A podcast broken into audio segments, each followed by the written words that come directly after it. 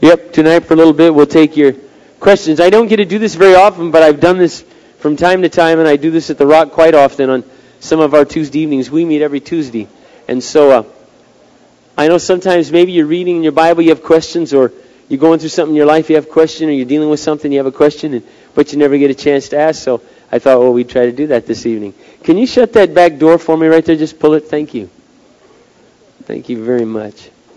Okay, so I guess we can start now. Who's got a question that they want to start us all off with? Right down there, little lady in the front row. Sure. She's bothered by God, and her question is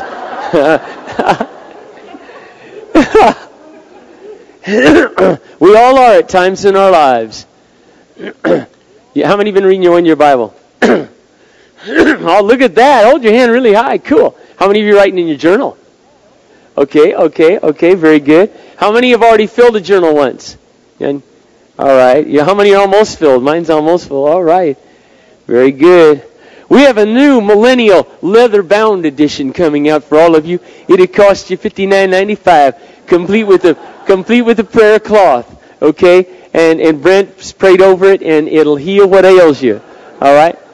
So, um, so her question is in Ezekiel why is God referring to Ezekiel as the Son of Man? Um, other than because he was born of woman and he's the Son of Man, I have no idea. that's a really good question. Uh, that's a good question.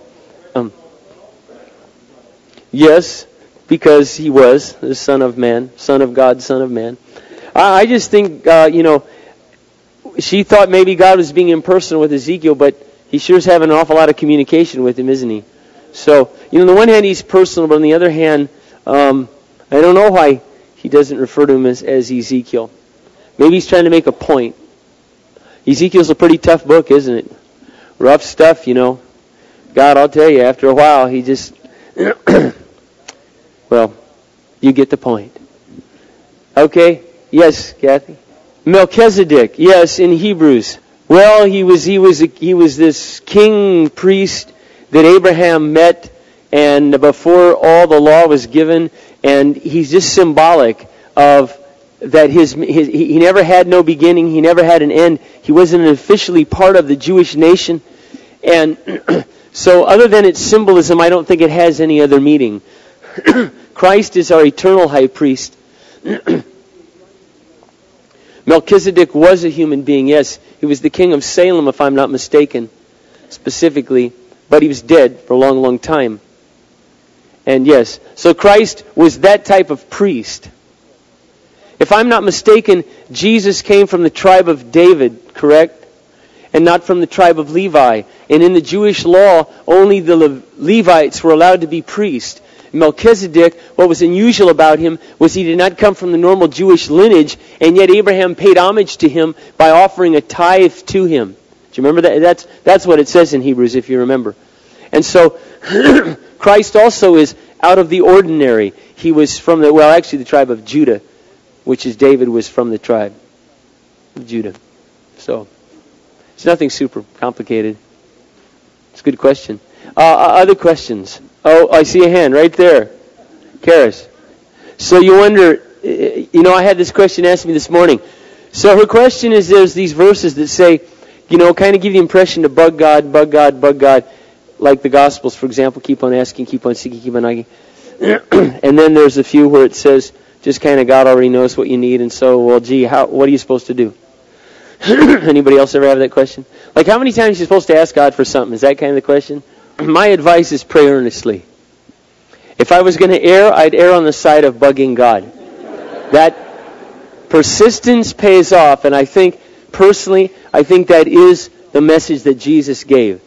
And since he was God, and that's how he prayed, and that's even what he commanded his disciples. You know, he's the one who gave the the uh, the story, you know, of the unrighteous judge and the widow. Do you remember that story? And and it says that it prefaces by saying Jesus gave them this story so that they would pray and not give up and not lose heart. then if you go to the book of James, it tells us that the uh, fervent prayer of an upright man, uh, uh, the earnest prayer of an upright man has great power. And earnest means you really mean it and you're there and, and well then it uses the example of um, Elijah. you know, when he prayed and he prayed that it would rain. And he sent his little guy out, his little helper, to see if there was a cloud, and there was no cloud, so he came back and says, no clouds, and Elijah prayed again. He kept praying till there were clouds. And then, and then he saw a small cloud, and he and prayed again, and it rained. So, personally, I believe the best policy is a policy that continues to seek God for that which you're seeking until he does one of two things. He either answers or he makes it very clear to you that he has a different plan. And he may do that through counsel. He may do that through counsel and circumstances. He may do that through just giving you peace in your heart. For, for example, now maybe this is my own lack of faith. I'll share this, but you know, it really could be my own lack of faith. I do not pray for my father's repentance. Some of you know, you know, heard the story of my father. my father's an extraordinarily hard man, and I just, I fully expect the next time I see him will be at his funeral, if I even find out he's dead. So I don't pray. I don't spend time over it. He's in God's hands. It's something I'm very personally, I'm very comfortable with. I know that uh, he's completely rebelled against God. He despises God. He despises the Bible. And it's like, you know, I got a lot of other things to pray about. Now, you know, you may think that's cold-hearted and callous and all that, and that's okay. You can rebuke me later if you want. And by the way, if any of you ever want to write me email, it's zealforgod at AOL.com. If you have, you have instant access to criticize a message or give a suggestion or whatever. Z-E-A-L, push the number 4, G-O-D at AOL.com. So, you know, there are some things that I just have real peace in my heart. I guess I feel from the Holy Spirit to just relax on it. It really is in God's hands. And there's other things that I feel like, uh, of course, everything's in God's hands. But I guess there's other things that I just feel um, um, I have a good chance of seeing those things come true, and I'm going to ask Him and ask Him till they do. I don't know. That's just me. I would ask and ask and ask and ask. And ask and ask. But you know, like with Kathy's parents, for example, I didn't pray about that every day. I don't even know if my wife did. We made it a matter of prayer, and then we just lived our life in hopeful faith that God would honor our lives. Does that make sense? And then there are other, there are other times there are pressing issues or issues that bear down on me a lot and I just pray about them every day, sometimes many times throughout the day. I commit it to the Lord. Maybe you have things you worry about, and they keep coming back. Commit them to the Lord. Give those burdens, just keep unburdening, keep unburdening. then there are things like that we would grow numerically, that lots more people would come, and as pastors, we pray for that all the time. We pray that people would get saved all the time. You know, um, I pray for my children every day. I pray for their. in in, in uh, John 17, you remember that Jesus was praying for his own disciples? And, and I take a lot of cues from some of the things Jesus prayed, but he said, Father, I, I, pray that you would, I pray that you wouldn't take them out of the world, but you protect them from the evil one. And I figured, well, gee whiz, if Jesus is going to pray that, I'm going to pray it. He must know something I don't know, you know. So, Lord, yeah, protect them. Protect my kids and, and uh, give them hearts for you and soften their heart and be working in their life and, and as I pray for them, it also sensitizes me as a parent to maybe needs in my own life that if I were to change, I might be more helpful to my children. So there's, there's great benefits to prayer. One of them being, besides the answers, is that they really soften your heart and open your eyes often to things you would not have ordinarily seen before. So, I believe, I believe that prayer is essential, lots of it, and often. So, and for any of that in sales, I guess the best policy is persist until you get a yes. Well, there's only one way you can do that. Okay, just so you all know that he's asking about the unforgivable sin that Jesus talked about in the Gospels. Anyone who blasphemes the Holy Spirit, is unpardonable. Okay, I'm going to give you what myself and the other pastors we've talked about this. What I believe is the only unforgivable sin in the Bible. And, there, and, and, and if you understand the rest of the New Testament, there can only be one, and that is rejecting Jesus Christ. God cannot forgive that. If you reject the Savior of the world as your Savior, then you can't get saved. Now, now, but understand, at any moment in your life, you could turn from that and embrace Christ. But, but God will not pardon the unpardonable. And that unpardonable is if you turn your back on the Lamb of God over and over throughout your life, there, there is simply no escape. You will pay in hell for all your sins for all eternity. But, but I believe the Bible teaches clearly, as do the other pastors, that when you've come to know Jesus Christ as your Savior, and, and probably most of you in this room, if not all of you, at some point in your life, You, you recognized I've sinned. I need Christ. Christ died for me. I believe He loves me. I want eternal life. I don't want to go to hell. Whatever your motivation was, you said yes to the Lord. And when you did, zoom, He came in, and a couple things happened. He, you passed from death to life. The Bible says, He who hears my words and believes in Him who sent me has eternal life and has not come into judgment but has passed from death to life. So, the moment that you say yes in faith is the moment that the Holy Spirit, actually it's not Jesus, but it is, but you know, they're the one, one in three, but three in one, but each their own. So the Holy Spirit is the actual part of the Godhead that comes and lives in you. And he comes immediately. And the moment he's in, you're born again, you're a baby, you're alive, you're a new creation, and he lives in you, and he promises in Hebrews to never leave you or forsake you. And you are made completely righteous and completely justified in the sight of God. From that moment forward, there is nothing between you and God. All the record of all your wrongdoings is gone, eradicated, wiped away. So, yes. First of all, he's asking the question, you know, about being accountable for our lives before God. Again, I'm going to give you what I believe the Scripture teaches. First of all, I look at what the Scripture clearly says, not what it does not clearly say. The Scripture clearly says in 1 John, in other passages of the Bible, number one, that we will never incur the wrath of God. Number two, that a Christian will not. Number two, that a Christian will never be punished for wrongdoing. The Bible says that in 1 John. It says that uh, he who fears has not been perfected in love because fear involves punishment. We're not going to be punished. Okay? Christ was punished for our sin. Okay, third, we know that Hebrews says our sins and lawless deeds he remembers no more. Correct? That's all sin and lawless deed. All of it. Not just your BC sins before Christ sins, but your AC sins after Christ sins are all kept a record of fourth or fifth, whichever number I'm on, the Bible says in 1 Corinthians 13 that love keeps no record of wrongs. Correct? The Bible says in 1 John that God is love. So when I combine all those, there's frankly only one conclusion that I can come to myself.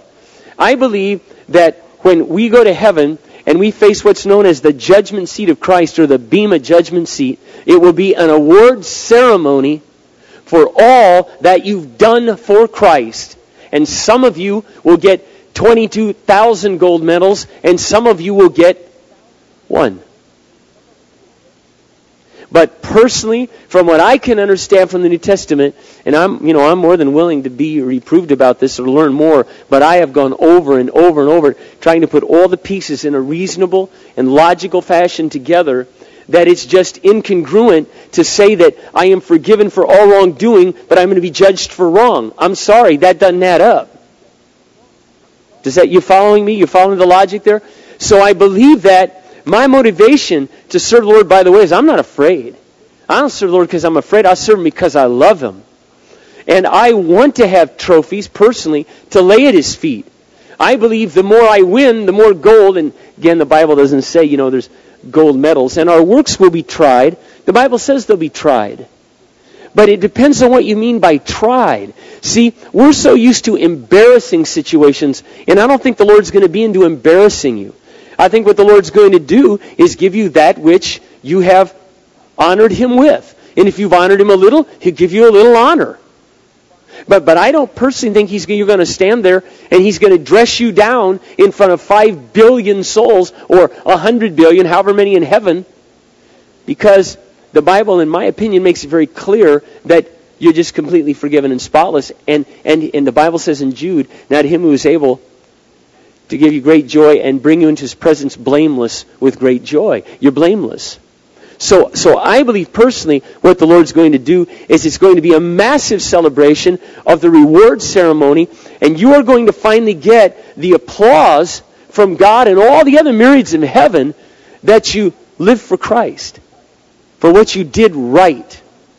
That's my feeling. You know, I received a letter one time. It was about six months ago, and it was from a very young Christian, and it really touched me. The logic of their letter. Um, and the, and the person wrote to me, they said, Mark, I just want you to know I'm looking forward to being there in heaven when the Lord calls your name and and honors you for what you did, and it's my chance to applaud for you. You know, I don't like get a big head over that. I was just struck by that thought. I think every one of you are going to have your time on the podium before the Lord, and you're going to have honor that you've only been used to seeing Michael Jordan get. Remember this, okay? Here's another, if I can just keep going down this path. the Bible says in the Gospels that even if you give a cup of cold water in the Lord's name, you'd be rewarded for it. Now, how many of you here think that giving a cup of cold water is worth rewarding anybody for? I don't. I'm sorry, in my human understanding, I think that's pretty pathetic. You know, maybe if you really, I don't know, gave, you know, half your life's earnings to God, or, you know, you won 25,000 people to Christ, or, you know, you, you know what I'm saying? Something really big. We tend to think big. God does not. God thinks in very small things, and I promise you, there's a lot of little cups of cold water that have been given away in this room by the people in this room. And some of you, what you'll do is you maybe look at me, or you might look at Brent or Andy or Jeff. You think, well, those guys, you know, that, that they share the word and they're pastors, they're really going to get rewards. And I just want to tell you something. God is going to reward the care you gave to your child in His name. He's going to reward the meal you prepared for loved ones in His name. He's going to reward that kind act to someone at work who treated you miserably, but you responded in Christ-like love. He's going to reward every single little tiny thing. So uh, just between me and you, every one of you in this room is going to have something coming to you. I don't have any doubts of that in my mind. And now that's after much ponderance of the Scripture. And, and I've looked at it over and over. I've read the passages hundreds of times over and over. And as I try to put all the pieces of the New Testament together, that's the conclusion that I've arrived at. And, and I'm highly motivated to live my life every day. Now, when Paul says in Corinthians that I pray that, that I run in such a way to win so that after I have preached to others, I myself may not be, may, may not be disqualified for the prize. Paul, if again, thinking about the character of God, what God is like, that He's faithful, that He keeps His word, even when we do not, I think what Paul was speaking of is the physical race right here. That I'm running the race, I was running hard. My father, I believe, fits in this category. My father is far more charismatic than I am, far more articulate, far more persuasive. And when I was a young child, I remember hearing my father preach. I remember the people my dad led to the Lord. My dad would give you the shirt off his back. He won, uh, we used to go to the Skid Row missions of LA, and my father would win winos to Christ and see their lives turn around. My father preached to others and then was totally disqualified for the prize. And what I, what I believe that his life is, doesn't matter at all for anything anymore. And he took himself completely out of the race. And I believe that all those years are wasted, lean, pathetic, miserable years. But I believe that for whatever what time he lived his life for God because it's not dependent on my father, it's dependent on the character of God, that God will reward him for that which he did. That's what I believe the scripture teaches. Does that make you understand that? We can talk some more if you ever want to give me a call. Uh, some other questions, yes, right. Well, that's actually one of my favorite passages. Go ahead and read the rest of it. Well, maybe I should since they can hear me. Hebrews what? Six is it? Six four. Okay. Hebrews chapter six and verse four. Okay. Let me uh, let me look at this because I was just reading this the other day. I want to make sure I have the right passage that I want to show you. Okay, this is the passage I want to. Let's start with verse uh, 4. For it is impossible to restore to repentance those who were once enlightened, those who have experienced the good things of heaven and shared in the Holy Spirit, who have tasted the goodness of the Word of God and the power of the age to come, and who then turn away from God. It is impossible to bring such people to repentance again because they have nailed the Son of God to the cross again by rejecting Him, holding Him up to public shame. Now, when you read that, and we're going to go on here in a moment, when you read just that, here's what it would seem to be saying.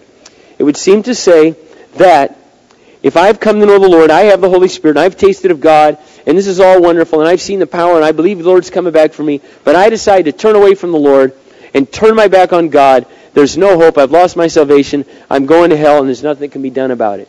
That's what it seems to say, doesn't it? Okay? That's not what it says, and I'll show you why in just a moment. First of all, Hebrews is called Hebrews because it was written to Jews. Okay? Now, without getting too complicated on you, remember that the Jewish nation, all throughout their history, and you're reading about it right now in Ezekiel, and it's hard and heavy, isn't it? They experienced, even though multitudes of Jews were unsaved. I don't know, I, am going to try to help you understand this. They experienced and tasted of God's goodness. For example, they had manna fall in the wilderness. They saw the Red Sea open. That doesn't mean they all went to heaven. In fact, uh, let's be frank, they tasted of God more than I have. I haven't seen the Red Sea open. I haven't seen all the plagues come to Egypt. That's power.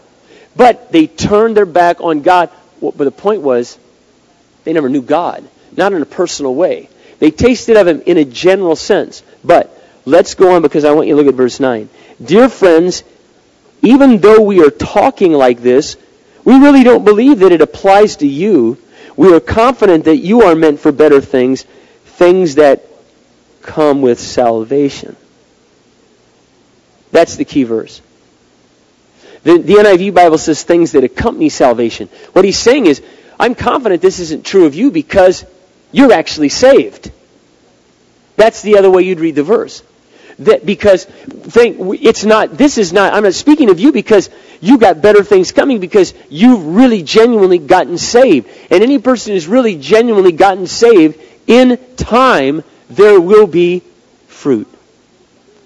There always in time will be fruit. Now if you know someone who says to you, I'm a Christian. I believe Jesus died for me and accepted him when I was 12 and they're 35 years old. and they are continuing to live a life of sin. They do not want to follow Christ. They do not want to submit to the commands of the Scripture. And they do not want to be around other believers. Those are the three tests according to the book of 1 John. And 1 John says they aren't saved. That's part of why the book of 1 John was written. So that you could tell who was saved and who wasn't because you need to know so you know which message to tell them.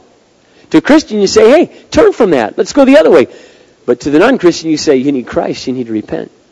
And there's a lot of people in our world realize that America is unlike any country in the world. There's an unbelievable amount of Christi- Christianization that has gone on in our culture whether it's Protestantism, Catholicism, Lutheranism, Methodism, or any other kind of ism. There's all kinds of knowledge of Jesus, but there's a multitude of people who fill churches every week that are unregenerated, unholy spirit filled. They do not know the Lord, even though they take on the symbolism of Christianity. They take on the label. They do not know the Lord. Do you understand that? So, the very fact that you're sorry about them proves you're saved. The very fact that you said, Mark, I did some things I'm sorry for, I didn't, I, I, I wished I hadn't, proves the fact that your conscience is alive and that the Holy Spirit is in you. You're not going to lose the Holy Spirit. Yes, just a second, right over there. Yes. Yes, I was talking about my father, right? Yes. Well, two passages, okay. She has a similar situation. My father, her father at one time was walking with the Lord and now isn't and is going the opposite way. Um, I personally don't have trouble with that as far as am I concerned they're saved. Here's why. Number one, the fruit in my father could not have been faked. Could not have been faked. It, it was, he was a completely different man. My father grew up in a, a very uh, broken Irish Catholic family. His father died when he was six, and he lived on the streets, and he was very mean and very rough. And when Christ turned his life around at 21, 22, he became a completely, my father was in Korea, came back from Korea, came to know Christ, and he was a completely different man. He was a very loving, tender father. Every night my father would come home when I, uh, I was four, five, six, seven. He would come home and listen to M.R. DeHaan, back to the Bible broadcast, Theodore Epp. He would sit in his study for an hour every night, and he was passionate about the Lord. What happened with my father, in the book of Hebrews indicates this. It says, don't let a root, be careful that a root of bitterness does not spring up in you and defile many. Remember that passage? That's what happened to my father.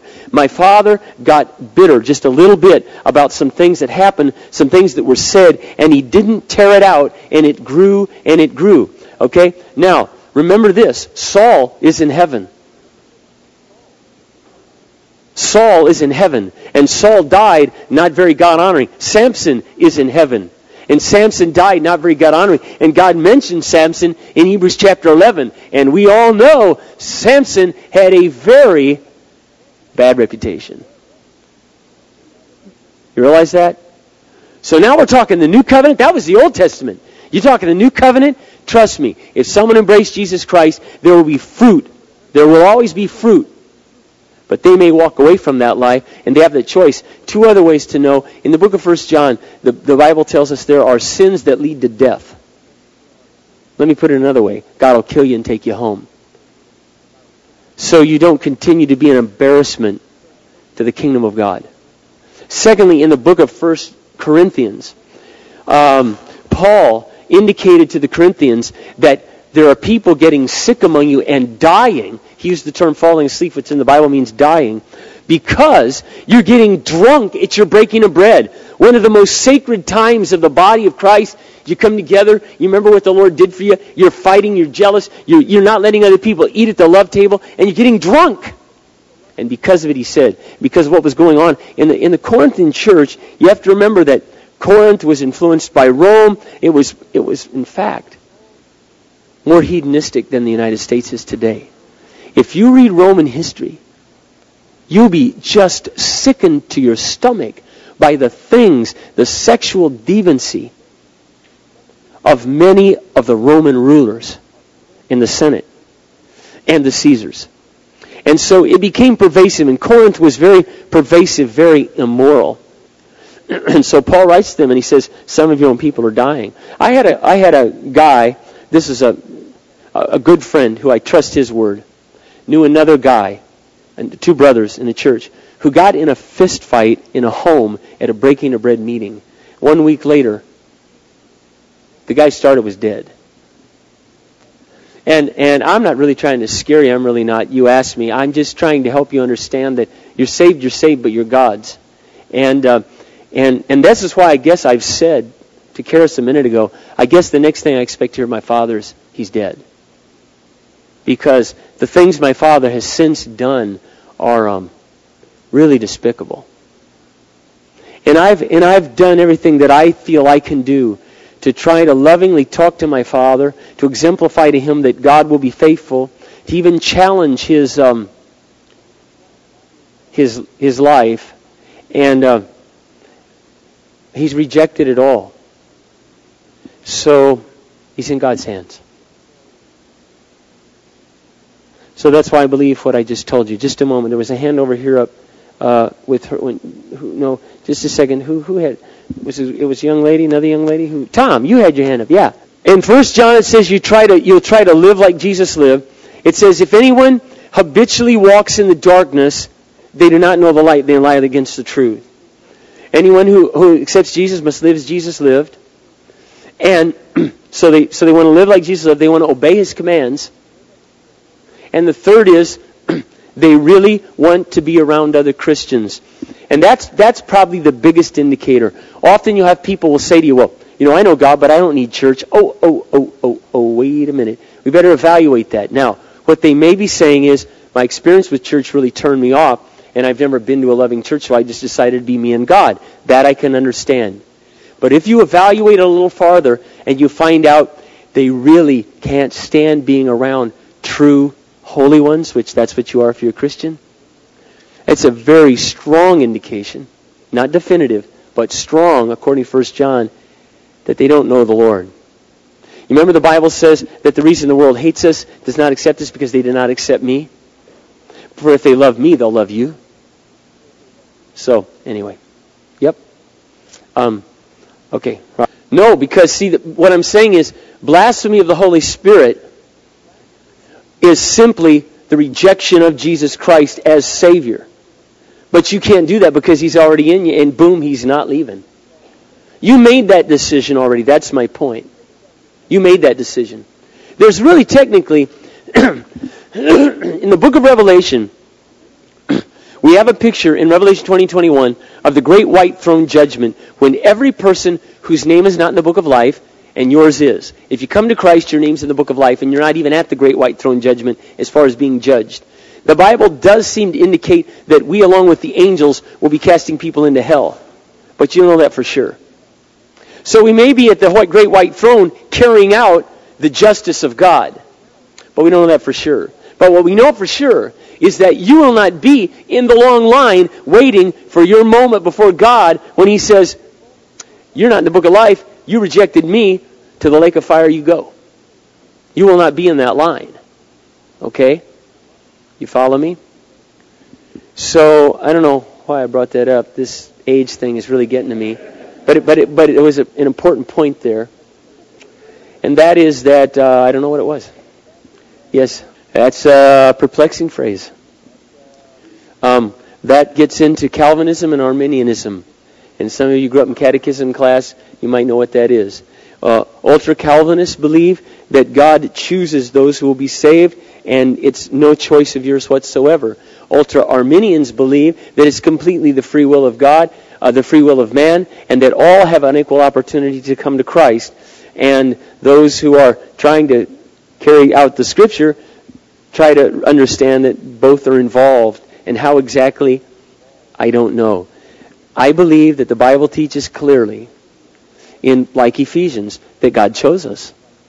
It says that. I mean, it, it says that. He chose you. At the same time, I wouldn't be doing what I'm doing if I didn't think everybody had a chance to get saved and I could preach to them and they might have a chance to come to Christ. Nowhere in the Bible does it specifically say God chose people to go to hell and to hell they will go and there's no ifs, ands, or buts about it. And that's to me the real issue. The Bible says in Peter that he does not, God is not willing that any should perish, but that all should come to repentance. So we know that his will or his desire is that every person would come to repentance. So it could mean many are called, that the call goes out to the whole world, but few actually choose it. And it could mean, since also God has a part of it, that many are called, He puts out the call, and then those who respond, who He foreknew, which the Bible also says, way before we were ever born, but He went ahead and let you be born anyway, even though you're going to end up going to hell because you made your choice and He knew it way before. I don't know how it all works. But anyway, then He chose you. So it, it could possibly mean either one. I don't worry about it personally because I, I, I believe that God gives a person an opportunity to come to Christ. I believe the Bible makes it clear that Christ died for the sins of all the world, but those sins that he died for mean nothing if you don't personally accept the payment for yours. You follow me? What, what's mind blowing to me is that Jesus paid for all this, took all the hell, even for all the people who will go to hell. That's what's really amazing. Is he was crushed for even their sin. He paid for even their debt. So that, that's my understanding of the scripture. Yes. No. No, he's not. He's, I would consider him dormant at this point. My point was, what I said earlier, was that a person who's genuinely saved, at some point in their life, there will always be fruit. That does not mean, in my view, that there will always be fruit for all their life. Do you follow me? The Holy Spirit lives in you. You have the Holy Spirit. You have the Holy. See, the key issue the key issue to remember is that salvation is a gift of God, not of works, but by faith. It's God's grace, so no one can boast. So it's God who saves you, and it's God who keeps you saved. Now, logically, if we really believe, of course, James tells us, faith without works is dead. So if I really believe something, for example, if I tell my wife, all right, when I when I was going to marry her, I love you. I love you. How does my wife know that that's true? Or my fiance? One, because I'm willing to make a commitment. Two, because I put my money where my mouth is. Three, I put my life where my, where my mouth is. And I lay my life down for her welfare, whether I feel like it or not. This is where so many couples get so confused about love. Because when we first met, it was, to, in our mind, more emotion than anything. We were in love with being in love. It was like that euphoric feeling that you just, oh, God, I could live like this forever. You know, it just, you'd go to bed at night, they were in your mind, you felt energized, you felt uplifted, you just wanted to be in their presence, then you got married. and, and it kind of goes downhill emotionally from there. Then, then you, then you separate the men from the boys, and the women from the girls. Because then you realize that was emotion. Love is the act of the will to choose to die to self for the best interest of that person every day for the rest of your life. And there are times love may feel really good, but remember the song, Love Hurts. Love. That's what love does. Love hurts. Love, love costs. Real love costs. But there can be real, see, my level of emotion today in my marriage is a different type of emotion. It's, the, it's that emotion of deep satisfaction knowing that Kathy and I have accomplished something together for the last 20 years, and I look forward to 20 more together, or 40, however many the Lord gives us. I love her. I really love her, and I value her. Now, I also work over my emotional self. And one of the ways I do that is I refuse to dwell on the negative, and instead I place the positive things there that help me feel more positive and connected to her. But that's still, you know, when you got to make the hard call and you're feeling like I just I don't want to forgive or I don't want to be loving or I want to be selfish, then it comes down to the Holy Spirit in my life. Now, a Christian is very similar. They go through periods in their life where they're really hot for God they're really cool for God. They're lukewarm for God. They're, you know, in that range. And then I've known Christians, and they showed fruit. that was genuine fruit. And then they go dormant for years. Why? Because they disobey God. Now, there could be a lot of reasons. It could be something happened to them. They internalized it. Instead of, instead of in their mind dealing with it in a correct way, forgiving, they got hurt, they got bitter, they gave into the bitterness, they gave into the resentment, and it's destroying their life. Often I've known Christians who have simply gotten discouraged. Personally, my father, I don't. My father, sin is my father's sin. He got himself where he is today. But my father also, as a young man, father of four, same age I was when I had four, was not surrounded by this kind of body. I personally think, and my mother and I have talked of this at length, if I can just share all this with you, you are so blessed to have this kind of body of Christians. You see, I wanted to be a pastor, and I did not have a, a college degree. My father didn't either, but when he wanted to be, he was told he couldn't because he wasn't good enough. My father was married when my father was 17, but it was before he came to Christ. He wanted to be a pastor, but he was told he couldn't because he was previously divorced. We don't believe at Evergreen that's a correct interpretation of the Bible at all. When the Bible says he must be the husband of but one wife, it means he's a one woman kind of man. He's not a womanizer. And divorce is often way before you were even a Christian. That doesn't relate to your life now. Those were very crushing emotional things to my father. Now, he shouldn't have gotten bitter, but he did. If he'd have been in this body, personally, I believe my father would have been helped to make better decisions. That's what I mean. Don't ever underestimate the power of the people you hang around and the impact that a loving body and family gives to you. This is why, as I deal with people, to be really honest with you, it's not very hard for me sometimes to show a huge measure of grace because they've come from such terrible families. And I'm, I, I don't, I, as your pastor, I never want to give you excuses. But let me just let me just tell you right now, you are severely handicapped in life if you come from a bad family. Your family was meant to prepare you for life. When I look at where my children are today, and I'm not a perfect dad, but I can promise you they had a much better growing up than my mother, than Kathy or I. When I now am at the Rock and they're around kids their own age, oh my gosh, the difference is like It's like night and day. Because your, your, your family imprints on you. So I believe that, you know, I never want you to have the victim mentality because God's in you. But there's no question that many of you need reparented. There's no question that what the body does here now is give you the love you never had in your life and begins to help you learn to trust again and begin to realize that I can be accepted and that people really love me. But you would not believe the stories and the deep hurts that people have confided in me that have happened in their own families. And those are deep wounds. Now, I believe Christ can heal them. And part of what the body of Christ does in your uh, small groups is it surrounds you with loving people and it helps you overcome those obstacles. Does that make sense? So that's why I believe it's so important. We're very tolerant. I think you know at Evergreen, this is a this is a very accepting place. I mean, I'm sure there are places just as accepting or more in the world. But it's one of the most accepting places I've been, and it's, it's that way deliberately. We realize that sin has affected people, that relationships have affected people. And then, of course, you know, I've always been honest with you. A lot of us have been the victim miser and not the victim. A lot of us here in this room have done very cruel things. Said, I mean, and I did very cruel things to my one, one brother in particular. I didn't physically hurt him, but I taunted him. I teased him mercilessly.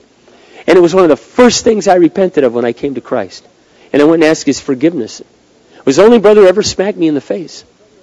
It was all because I was taunting him, and he turned around. I couldn't believe it. Smacked me in the nose. My nose started to bleed, and I, I just belittled him so much. And and you know, I don't know if he's ever been able to forgive me. And I've shed many tears over that. But but after I came to Christ, I did everything I could to make peace. I gave him my car. I gave him money. Anything I could do let him know I really love you, and I'm terribly sorry for the unkind things. I would. Uh, he was not very athletic. And so, but I had two other brothers who were. But he was the closest in age to me. So we'd go out to play football, and I'd force him to try to catch bullet passes. I'd never throw him soft. And I'd always tell him, he's a baby, you know, you catch like a girl. I mean, you, you got to be a man. You got to catch the ball. And I'd throw the ball soft, and I would taunt him. I'm not proud of that. It's pathetic. So all of us in this room, we like to play the victim. We like the sympathy of the victim. But all of us in this room have also been the harsh, taunting, teasing, hard, harsh words have come out of all of our mouths. So we've been on both sides. You know what I'm saying? Does that make sense? If you're human. Maybe you're not. Maybe you're an angel. Um, yes, back there. I wouldn't try to answer it either. I'd, lo- I'd look at the person and go, you know, that's a, that's an interesting um, hypothesis. So, um, how are you and your family? the, the reason I say that is because the person obviously has, in their own way, thinks they thoroughly have examined the Scripture, and they sound to me like they're quite set in their ways. And whenever I meet a person like that, I just don't have the time to wrangle because that's what it ended up being. But when Jesus said, when the guy said, What good thing must I do to inherit eternal life? There, there's a couple places where it says that. Okay? One was the rich young ruler. Now, I don't know if that's, this is the passage that you're referring to. But the rich young ruler, the Lord said, well, keep the commandments, do this, do that. And he says, all these I've done since my youth. Jesus was toying with him, but in a loving way, because he knew what he'd say. And then he said, well, then go sell everything you have and give to the poor. And he went away sorrowing because he had much riches. And then Jesus said, I tell you, it's harder for a rich man um, to enter the kingdom of heaven than it is for a camel to go through the eye of a needle. The point was, if the man really meant what he said, he would have gone and sold everything. The point was he loved his money more than God. When the Bible says, love the Lord your God with all your heart, mind, soul, and strength, neighbors yourself, and get eternal life, if when the Bible says, love the Lord your God with all your heart, mind, soul, and strength, and love your neighbor as yourself, and you'll get eternal life, okay? Right? When it says that, that's what it means. The problem is you can't do it. If you could love the Lord your God with all your mind, soul, and strength, perfectly, and you could love your neighbor as yourself perfectly, you'd have eternal life. You'd be God. You can't do it. The book of John says just the opposite. See, the book of John is one of the four Gospels. And the book of John makes it very clear that for God so loved the world that he gave his only begotten Son, that whoever believes in him will never perish but have everlasting life. For God did not send his Son into the world to condemn the world, but that the world would be saved through him. He who does not have the Son does not have the life. Or excuse me, he who has the Son has the life. He who does not have the Son does not have the life and is condemned already because he's not believed in the name of the only begotten Son of God. So, um, I, I wouldn't wrangle with the person if I gave them that answer and they went on and on. I just go, well, you know what? Here's what I always do when I really want to get people. And I, I just say, well, you know, you know the good thing about your belief system is one day you'll have a chance, one on one, eyeball to eyeball with God. And I guess then we'll see if your answer's right. I, I do that, and I do it totally serious. And then they get a, sometimes now sometimes guys, girls will take it. They'll get a little more frightened. Some guys, especially the arrogant guys, they go, ah, you know, And then I'll add another question. I'll ask, well, you know, maybe another way to ask it is, are you really willing to pay with your life if you're wrong? Because I am. Because I know I'm right. I, I'm ready to die. So all I can say is, your beliefs are great. You better be ready to die for them. Because if you're wrong, you will. Except you won't be in a state of death, death. You'll be in a state of living death. And that's real important to understand. Hell is living death, not dead death. You're alive and dying every day and every moment, and you know it, and you can't get out of it forever. So, those are some of the things I try to say. Well, hey, we're out of time. It's 9 o'clock. Thanks for your questions. Very good questions. I want to do this from time to time because I know you've got them, and I, we can never get to them, so I appreciate your honest questions. Let's uh, pray and thank the Lord for our evening. Father, we want to thank you tonight that you saved us, and you saved us by your grace, and you saved us because of your mercy. Not by, as Titus says, not by works of righteousness which we've done, but according to your mercy you saved us by the washing and regeneration of the Holy Spirit. Holy Spirit, we thank you that you live in us. We know our flesh thinks and does and says things that, that are probably make you cringe. And we want to thank you that you never leave us, you never forsake us, and that you love us without any strings attached. Help us, Lord, to go and passionately love you and give you our life and help each person here to remember, Lord, that even a cup of cold water, even a, a meal given, a small little shoebox of toys, a backpack given to a needy child will be rewarded in heaven by God. Thank you for that. In Jesus' name, amen. You guys have a great weekend.